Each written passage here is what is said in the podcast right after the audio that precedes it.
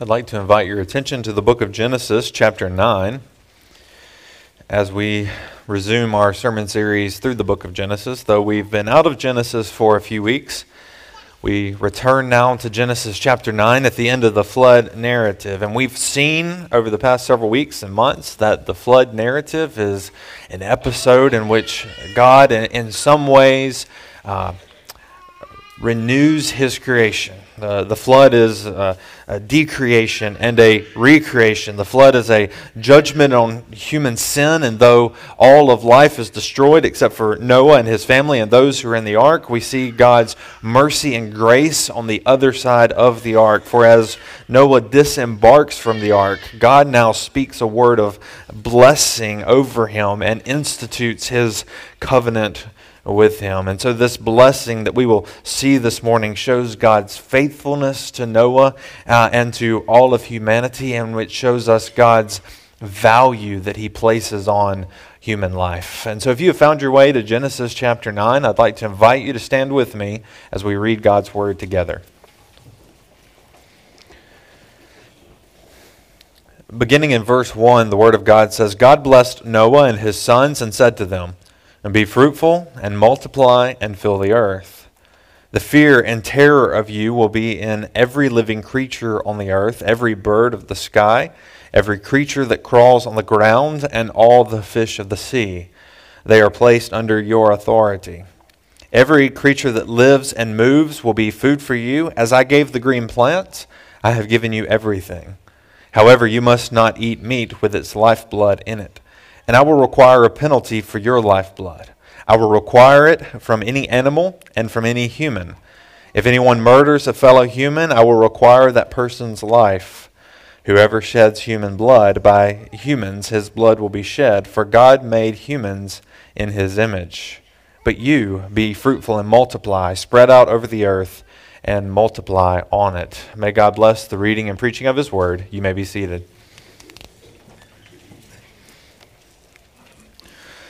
Uh, as I've noted, we've seen that the flood narrative is written for us to see a new creation story. Uh, much like the earth in the beginning was formless and void, waters covering the earth, and it was lifeless, we see in the flood narrative that waters again cover the earth, and it is formless in this way, void of life. We see the Spirit hovering over the surface of the water in Genesis 1, and we now see the Spirit of God blowing upon the surface of the water to uh, dry the surface of the earth, and dry land emerges from the deep.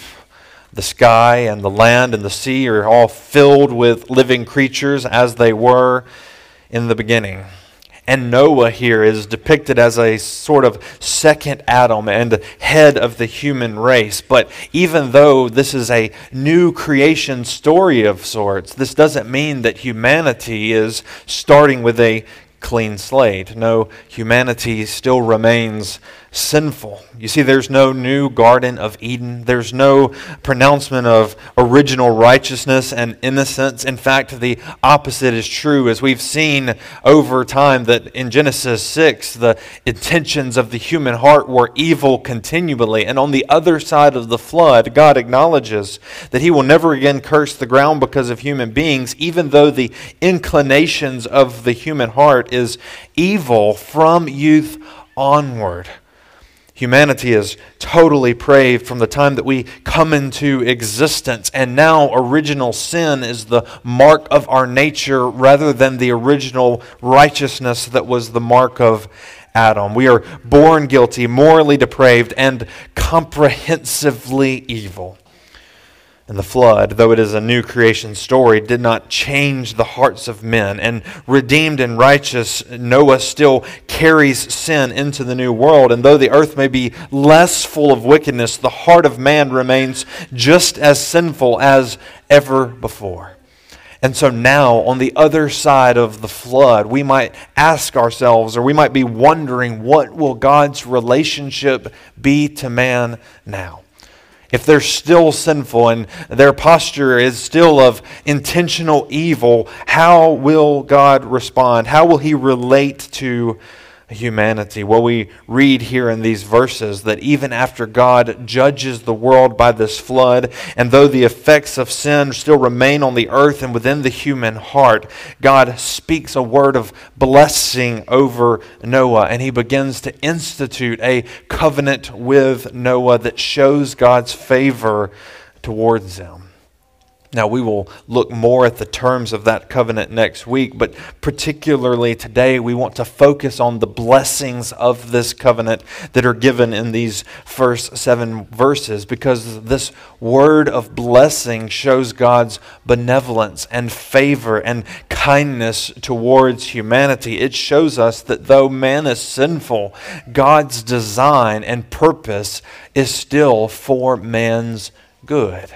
God's purpose is still for man's good. And we want to see that first this morning by looking in the first few verses here that God renews the creation mandate. God renews the creation mandate. You see, he blesses Noah, it says in verse 1, and his sons, and says to them, Be fruitful and multiply and fill the earth.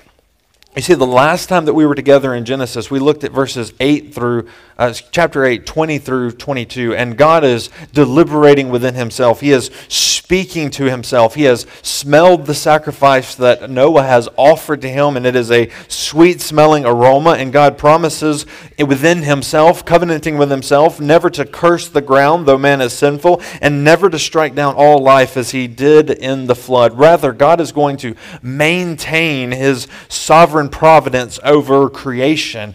But now, in answering the question, what is God's posture going to be towards humanity? God speaks directly to Noah, and it's a blessing that he speaks over him. Now, you might hear familiar language within that blessing that God speaks over Noah because it mirrors the creation mandate that was given to Adam and Eve in Genesis chapter 1. If we were to go back and read in Genesis 1:28, we would read there, God blessed them and said to them, "Be fruitful, multiply, fill the earth and subdue it, rule the fish of the sea, the birds of the sky, and every creature that crawls on the earth. And so, this new creation mandate that, that is renewed and given to Noah is uh, very comparable to that one that is given in Genesis 1 28 because it begins by God blessing them, and God speaks this blessing directly over them. Now, this blessing is not merely God's goodwill nor his best wishes. He did, just as God did not create Adam and turn him loose to do as he pleases, so God does not deliver Noah from the flood to do as he pleases. This is a divine expectation that God is placing upon Noah.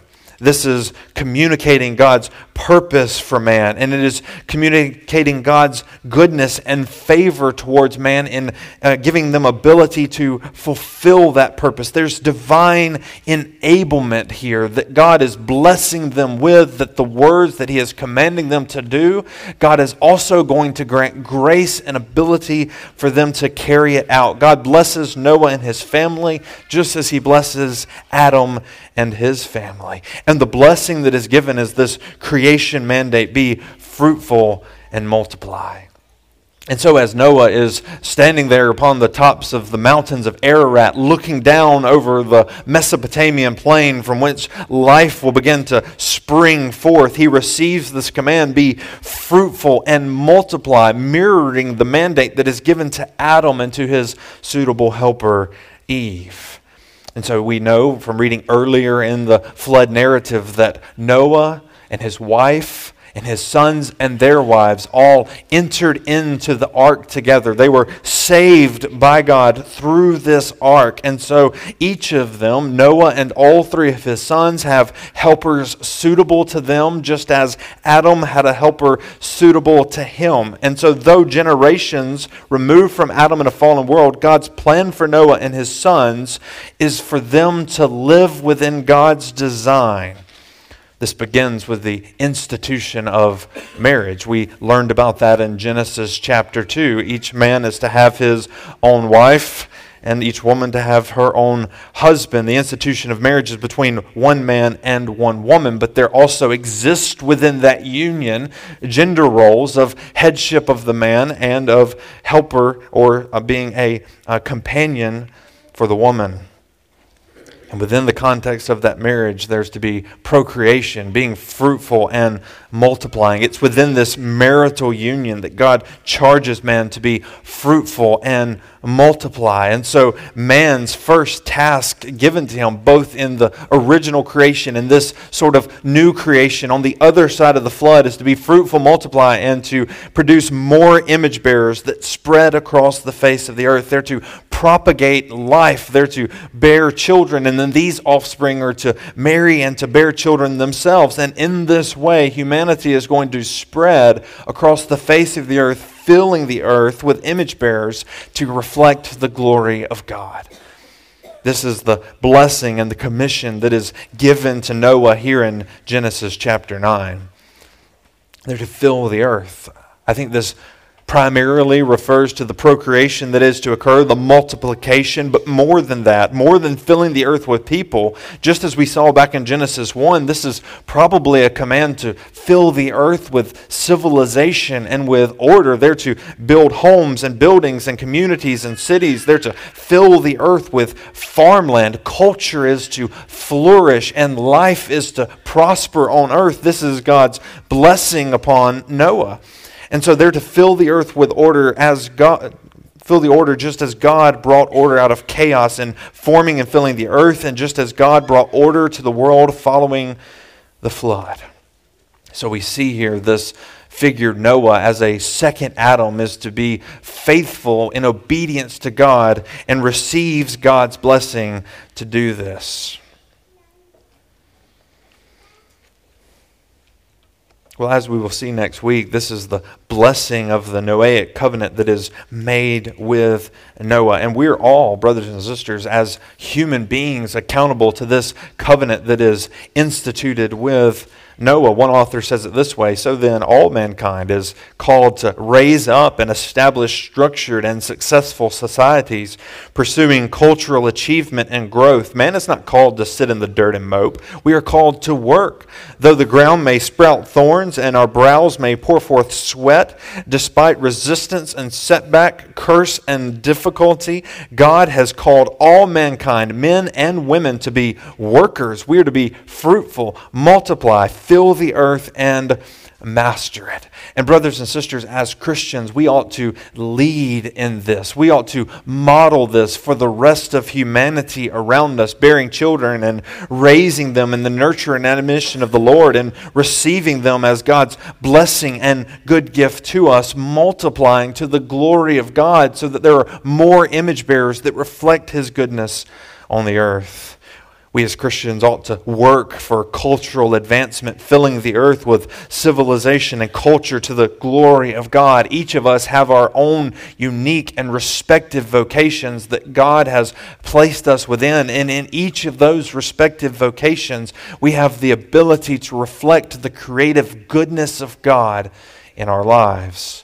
And we as Christians ought to model that and lead in that for the rest of the world. But we recognize that in this covenant with Noah, this is a covenant of common grace that is given to all mankind. There's nothing that's going to save us in doing those things. And yet, God has instilled within us through the new covenant, through His saving grace in our lives, the ability and the willingness to live according to His purposes and according to His good pleasure. And so it's through the new covenant of grace, that regenerative grace that we have in our souls, that we are able to carry out this covenant of common grace that is given uh, to Noah. And so we pursue cultural achievements by God's common grace. But it is also amazing here that as we think about that, even though this is there's a distinction between God's common grace and his saving grace, uh, it's amazing here that God blesses Noah, who is himself a sinner immediately after God, speaking within himself, acknowledges that the intentions of the human heart are evil from their youth onward. He has Noah and his sons in mind. In fact, we're going to see that in a couple weeks when we see the fall of Noah himself. God has them in his mind, and yet he still pronounces this blessing upon them. The posture of God toward fallen humanity is one of benevolence and kindness, increasing life and granting his blessings to them. This is the goodness and faithfulness of God in the world. This is the creation mandate here renewed for Noah and for all of us to obey. But there is one distinct difference. There's a significant omission that is left off that was a part of the creation mandate in Genesis 1:28. We read it there. It said that they are to subdue the earth and to rule over it or exercise dominion over it. You see that's what Adam and Eve were to do, but that language is missing from God's charge to Noah.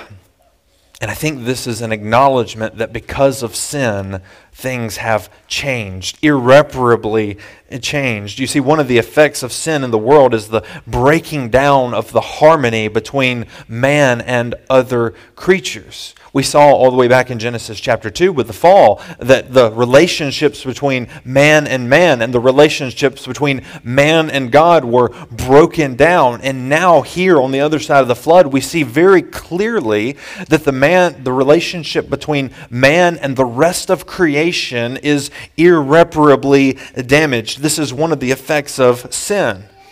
Whereas Adam exercised lordship over the animals, and that they come to him in Genesis chapter 2 peacefully uh, in a parade of animals, so to speak, before Adam for him to name them one by one. He has dominion over them in this special and unique way. Now that harmony and order is broken. This has changed after the flood, and animals no longer serve mankind and have harmony with mankind in the way that they did before. Even domesticated and tamed animals sometimes act in disobedience and hostility toward man. You might think of a horse bucking its rider from its back. I know some of us have recently had experience with that. That's a part of the fallen world in which we live. Even beyond that, many animals are a threat to human beings, threatening to take our lives. But now, animals are given an instinctive, uh, an instinct of fear and dread of man because man is a threat to them. You deer hunters in the room know this all too well. There's nothing that will startle a deer quite like the scent of a man in the forest, right? And they go running when they know that man is present there with them. This is a result of sin in the world. This demonstrates that sin has indeed broken down the harmony that once existed between man and other creatures. Now, there's exceptions to that, of course. Many of us may have pets and uh, family dogs that we love to enjoy, or domesticated livestock that serve and help us. And all of these things show God's grace even in those things. But uh, as in a generic way, animals do not serve man in the way that they once did. Sin has destroyed the harmony that once existed. Where peace and harmony once existed, sinful alienation is now the rule. And in light of this new rule in a fallen world, God makes a provision for man. Look with me at verse 3. Every creature that lives and moves will be food for you. As I gave the green plants, I have given you every thing. You see, this shows how sin again has changed our relationship to creation. Man will now kill and consume the animals that once come peacefully to him. You see, before the flood, God gave every green plant and seed bearing plant and all the fruit of the trees and those things for man to eat. But now God sanctions the eating of meat. He gives all living things as food for mankind to be received with thanksgiving. Now, the question arises here should Christians, in pursuit of God's original design and plan for the world, become Christian vegetarians and try to go all the way back to the garden rather than this mandate given in Genesis 6? And I think the answer to that is no. The rest of the Bible assumes that eating meat is acceptable to God. In fact, Paul highlights in 1 Timothy chapter 4 that there were false teachers that were trying to forbid that which God has granted to man. And he says there, they forbid marriage and demand abstinence from foods that God created to be received with gratitude by those who believe and know the truth. For everything created by God is good, and nothing is to be rejected if it is reject, excuse me, if it is received with thanksgiving, since it is sanctified by the word of God and by prayer. So, Brothers and sisters, we can enjoy our steaks, our hamburgers, our chicken, but we must receive them especially and particularly as God's provision for us. These are to be received with a thanksgiving. But this also means that we must not be cruel to animals, and it doesn't mean that we can kill any animal that we want without purpose. God has given animals to man now to sustain their lives and to sustain their existence.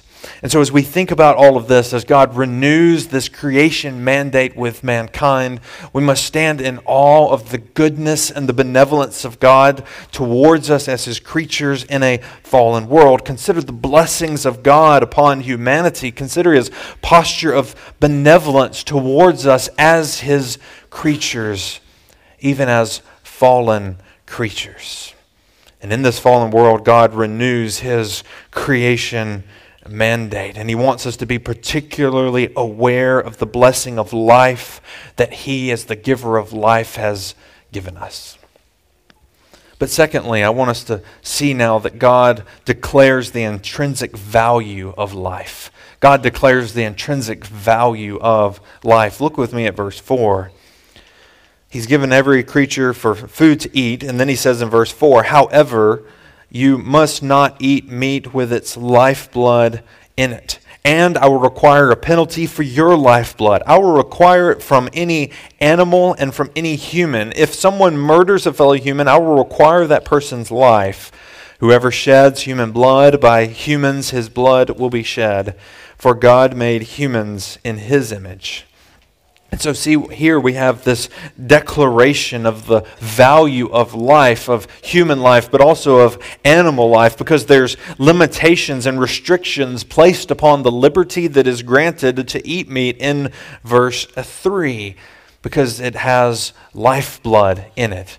Now, this is not saying that blood is where life resides necessarily, but it is saying that the spilling of blood is emblematic of death. There is a, a, a blood symbolizes life, flowing blood and a beating heart indicate life in a creature, both of a human and of an animal.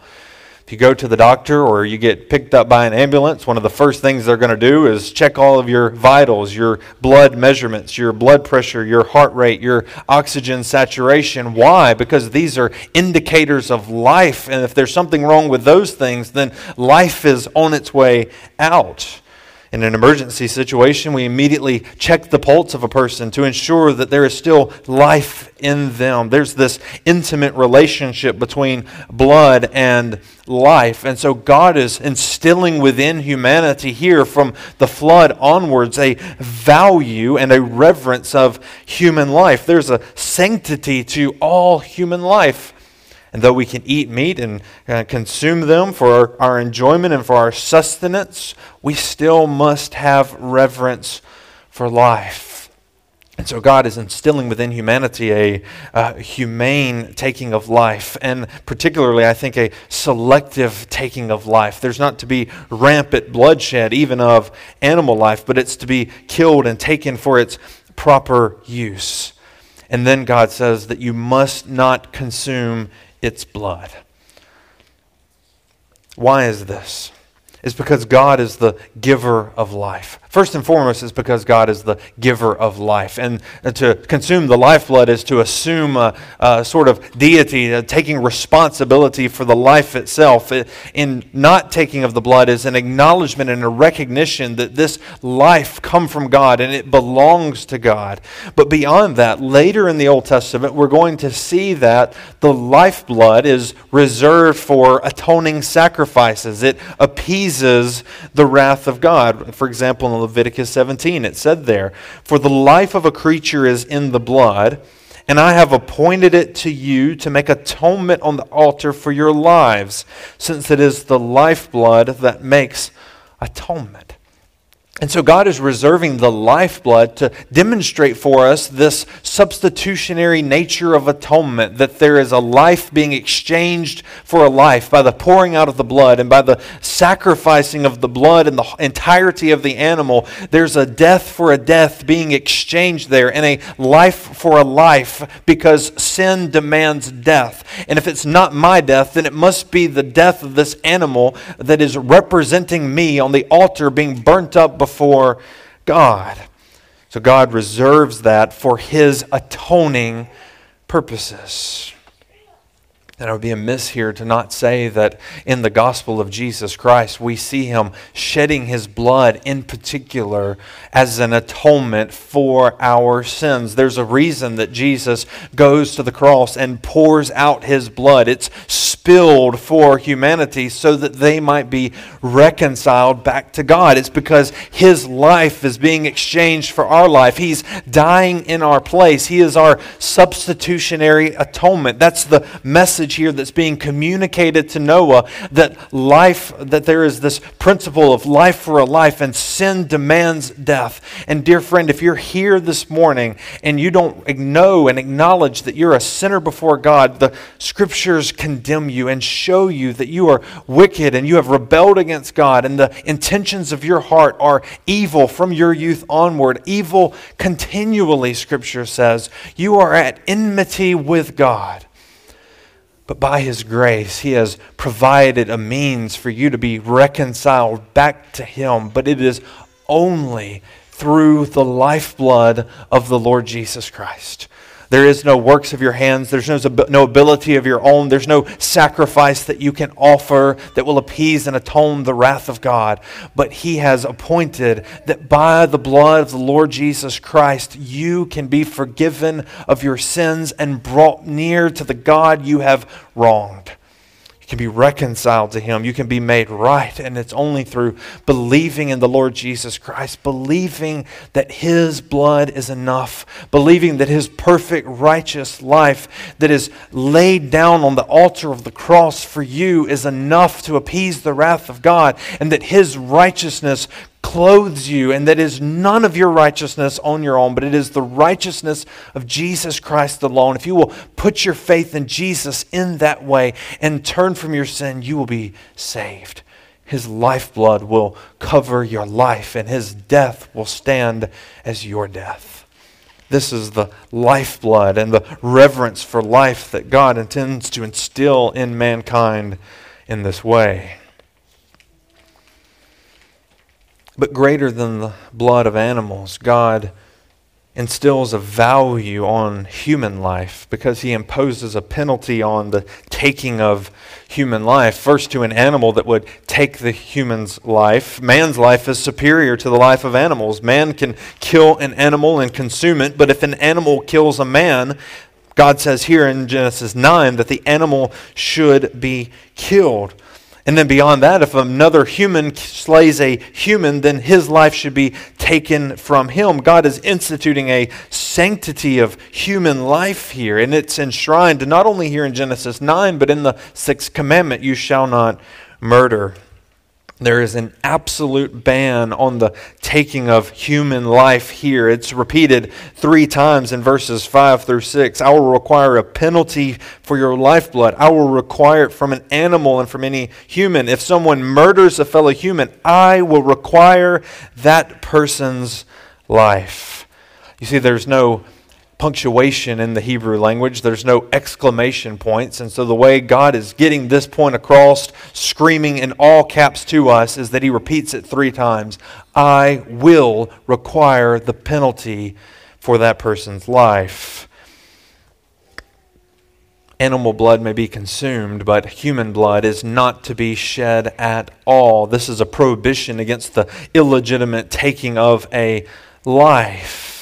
And so God is protecting human life in this way, instilling within man a value of human life. This applies first to the area of murder. There's to be no spilling of blood in this way, but we can think of ways in our culture that there are applications and implications of these verses more broadly. First, in the place of abortion. We, as a culture, murder innocent unborn babies in the womb, though God has clearly said that it was you who created my inward parts. You knit me together in my mother's wombs. This is the willful taking of a human life. And people don't even try to hide that fact anymore. Used to be it was a clump of cells, it wasn't a human life, but now I just don't want it. It inconveniences me. I'm going to take its life. God says, I will require a penalty for that. We also think of euthanasia and the killing of the elderly. Life is sacred and it belongs to God, and we cannot act as deity to intentionally end a person's life. God has forbidden that, and He will require a penalty for that life. But certainly, I think, and even perhaps more sensitive is the subject of suicide. You see, life belongs to God. It does not belong to you or me. We are not the authors of our own life. God has made us, He has appointed and numbered our days, and we don't have the right to take our lives into our own hands. We don't have the right to deliberately and knowingly harm ourselves. God has forbidden that here in Genesis 9 and in the sixth commandment. And so, so resolved is God against murder in any of these ways that he demands an account for it every time it happens. I will require penalty for that life. Now, some might would say that uh, God is just encouraging another murder, another shedding of blood, that He's being contradictory in this way. But God is insisting upon the sanctity of human life, that as a person takes a human life, so they are forfeiting their own life because life belongs to God alone. This is what we've seen in the animal and not taking of the lifeblood. Life belongs to God alone. But beyond that, God says that we are fellow brothers. Look with me there verse 6. He says, excuse me, verse 5. He says, If anyone murders a fellow human, I will require that person's life. Now, in the Hebrew, this is the same word for brother. And that might sound familiar to you because we read in Genesis chapter 4 as God comes to Cain after he kills his brother Abel, he says, Where is your brother Abel? And so God is speaking and, and, elaborating upon that to say that we are fellow men, that we are brothers. There's a brotherhood of the entire human race. We're all children of Noah and brothers in this way. And to take a human life is to violate that which God has instituted here. But beyond that, he says in verse 6 that man is made in the image of God, pointing back to Genesis chapter 1, where man is made to reflect the glory of God. And to take a human life is to destroy the image of God in that way. Though we in a fallen world understand that the image of God in us is marred and tarnished, it is still present. We, as rational, moral, spiritual creatures, image the God, image God in these ways and display His glory. And so God particularly protects and preserves life by giving others the ability to enact the death penalty, capital punishment for the taking of a human life. Now, this is not given to just one individual to enact vengeance for the taking of life. No, this is a societal institution. This is a provision given to mankind. And we recognize that through governmental structures today, that the sword, Paul says in Romans 13, is given to the government for the protecting of life and for enforcing or, or rewarding those who do good. God is establishing this new set of conditions for man's life on earth through human government for the preservation of human life and existence. God establishes human government to hold evil in check and to preserve life. Our confession speaks of this in this way. Chapter 4, paragraph, excuse me, chapter 24, paragraph 1 says, God the supreme Lord and King of the whole earth, has ordained civil authorities to be under him and over the people for his own glory and the public good. For this purpose, he has armed them with the power of the sword to defend and encourage those who do good and to punish evil doers. Here in Genesis 9, we have a commentary on what has become necessary on earth because of the sinfulness of humanity. God institutes the death penalty to instill the value of human life in a fallen world. And though some would argue against this, one author says this, but to argue against the death penalty on humane grounds is to argue against God's word. It exists precisely because of God's humane concerns. To ignore it is to despise life. This was and is God's word to a violent world. This was meant and is meant to protect human life. To ignore God's teaching is to descend ever more into a society of violence. And so, murder, the taking of a human life, is a threat to the blessing that God has instituted upon man in the Noahic covenant. God blesses them and says, Be fruitful and multiply and fill the earth. And to take a human life is to undermine what God has ordained for man to be doing rather than filling the earth. You are taking life from the earth, and God has condemned it to such a respect that He institutes capital punishment for those who would enact such a crime against humanity. All life belongs to God. So, brothers and sisters, as we think about this text, we obviously have the implication do not murder, not to take the life of another human being. And for many of you, you're like, well, that's obvious. I'm not going to do that. But doesn't Jesus say, You have heard that it was said to our ancestors, Do not murder, and whoever murders will be subject to judgment? But I tell you, everyone who is angry with his brother or sister will be subject to judgment. Whoever insults his brother or sister will be subject to the courts. Whoever says, You fool, you'll be subject to hellfire. And so Jesus escalates, raises the stakes, and says it's not just the intentional, deliberate taking of a life of a human being, but the one who hates his brother and is angry with his brother in his heart is guilty of murder. And so, brothers and sisters, let us guard our hearts in this way. Let us show respect to life and to God, not only by not intentionally taking life, but by not hating, being angry with one another, and showing disregard for one another in this way. But let us also argue for and defend the life of those who are unable to defend the lives of themselves. Whether we're talking about abortion or whether we're talking about euthanasia, we as Christians must apologetically stand for the truth of God's word and defend life as He has given it.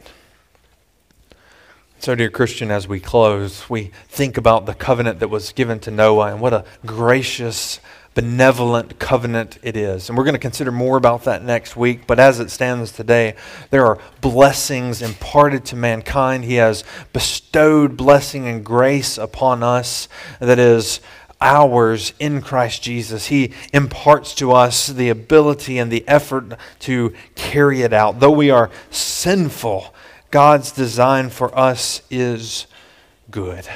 And so we want to praise Him for that this morning. Let's go to Him in prayer. Lord, we thank you for your blessing that is poured out upon us. Lord, we're in awe of your common grace that is benevolently and generously bestowed upon us. Lord, you cause it to rain upon the just and the unjust. Lord, you show your graciousness to us in this way. But Lord, we stand even more in awe that through the life blood of Jesus Christ shed for us, you have poured out saving grace, reconciling grace upon us. And so, Father, we rejoice in that and stand in awe of that this morning, knowing that we will never be able to comprehend your love that is demonstrated in the killing of your Son that we might be saved. So, Father, may we praise your name because of that this morning, and may the one who does not know Christ in this way come to know him by the regenerative work of your Spirit. In Jesus' name, amen.